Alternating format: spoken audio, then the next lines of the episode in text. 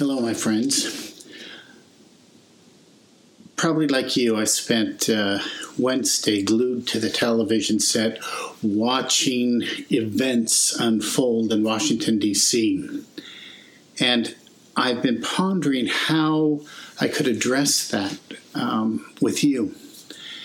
And as I was kind of marshaling my thoughts, my brother, Craig Strobel, who is a pastor at uh, the Junction City United Methodist Church, sent me his message, a copy of his message that he was sharing with his congregation. I read through it and I was so amazed at how articulate and insightful and wise and prophetic he was. And I thought, I cannot say this any better. So I would like to share his message with you.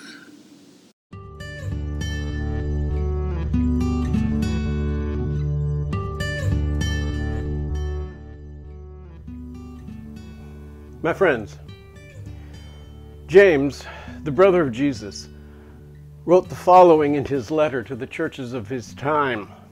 He said, If we put bits into the mouths of horses to make them obey us, we guide their whole bodies. Or look at ships.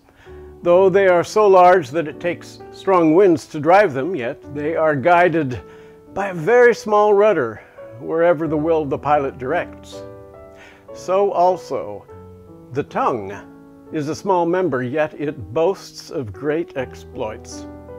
How great a forest is set ablaze by a small fire, and the tongue is a fire.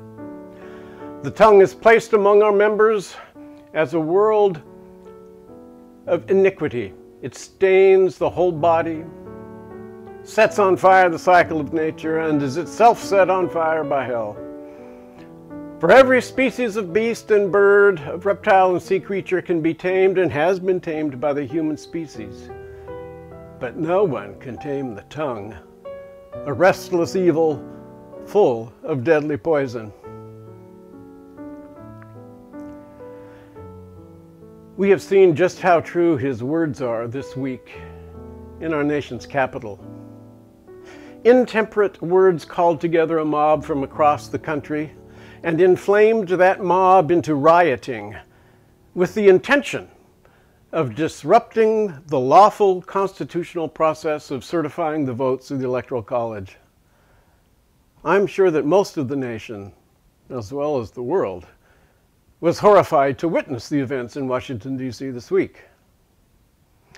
Perhaps you, like me, struggled to make sense of things and wondered what we, as followers of the Prince of Peace, can say to this? Well, first off, we can start with James's observations about the tongue. Fiery rhetoric and the deliberate use of inflammatory language, not only this week, but for the past several years, gave rise to yesterday's expression of mob violence. This rhetoric has been multiplied and disseminated in social media platforms and conspiracy theory websites specifically designed to sow falsehoods and erode trust in government and in each other. The direct intention has been to divide us from one another and to set neighbor against neighbor. These tongues have indeed been restless evils, full of deadly poison. We must not give in to their venom.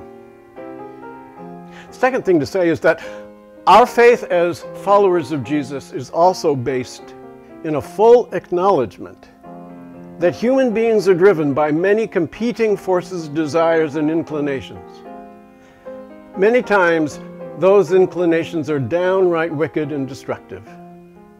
As followers of Jesus, we seek, we must seek, with every fiber of our being to walk in the light as children of the light. This means disciplining our thoughts, our actions, and most importantly, and most difficultly, our tongues.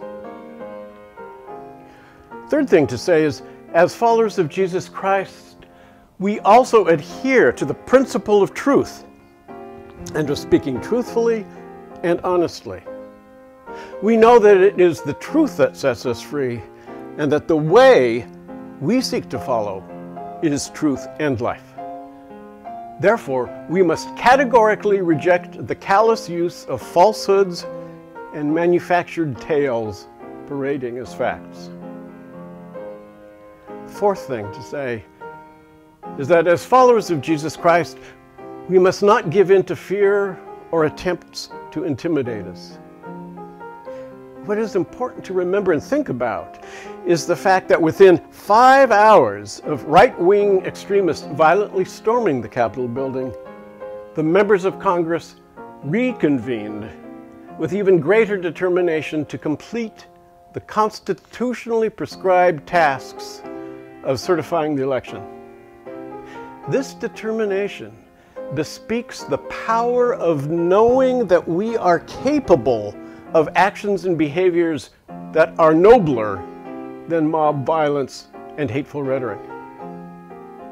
The way of Jesus is the way of nonviolence.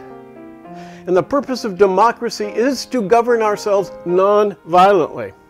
It's not a perfect government, but at its core, democracy is based upon people laying down their guns and swords and reasoning together to find solutions that can be agreed upon by as many people as possible. The Fifth thing to say is that as followers of Christ, we are also guided by the principle of accountability. We believe that all persons are ultimately accountable for their actions, and those with greater power have greater responsibility and must be held accountable for the, how they have used their power. The rioters who stormed the Capitol and damaged the nation's property must be held accountable. The politicians who have cultivated violent behavior and have spread untruths and have questioned democratic processes that have been undertaken with rigorously verified integrity must be held accountable. And finally, as followers of Christ, we must hold out the opportunity for persons to truly repent of how they have spoken and acted and allow them to change their behaviors and to seek a better, more honest, and compassionate way of living. Our very social fabric as a people is a many hued cloth woven out of a vast diversity of persons.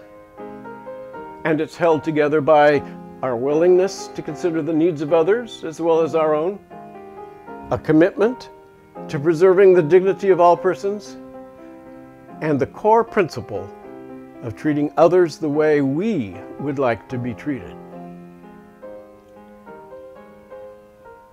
We all know that this week's events did not come out of nowhere.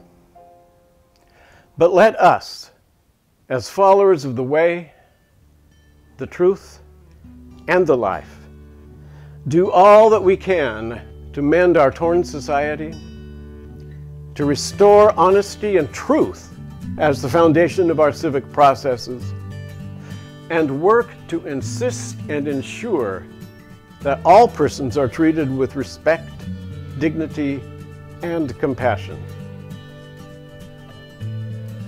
I urge all of us to bridle our tongues, cleanse our thoughts, and discipline our actions so that we may be agents of healing, bearers of light, and speakers of truth and justice. Cleanse our hearts, O Lord, and rid us of any evil, hatred, or untruth therein, and lead us on the paths of righteousness and justice forevermore. Amen. May God bless us, everyone.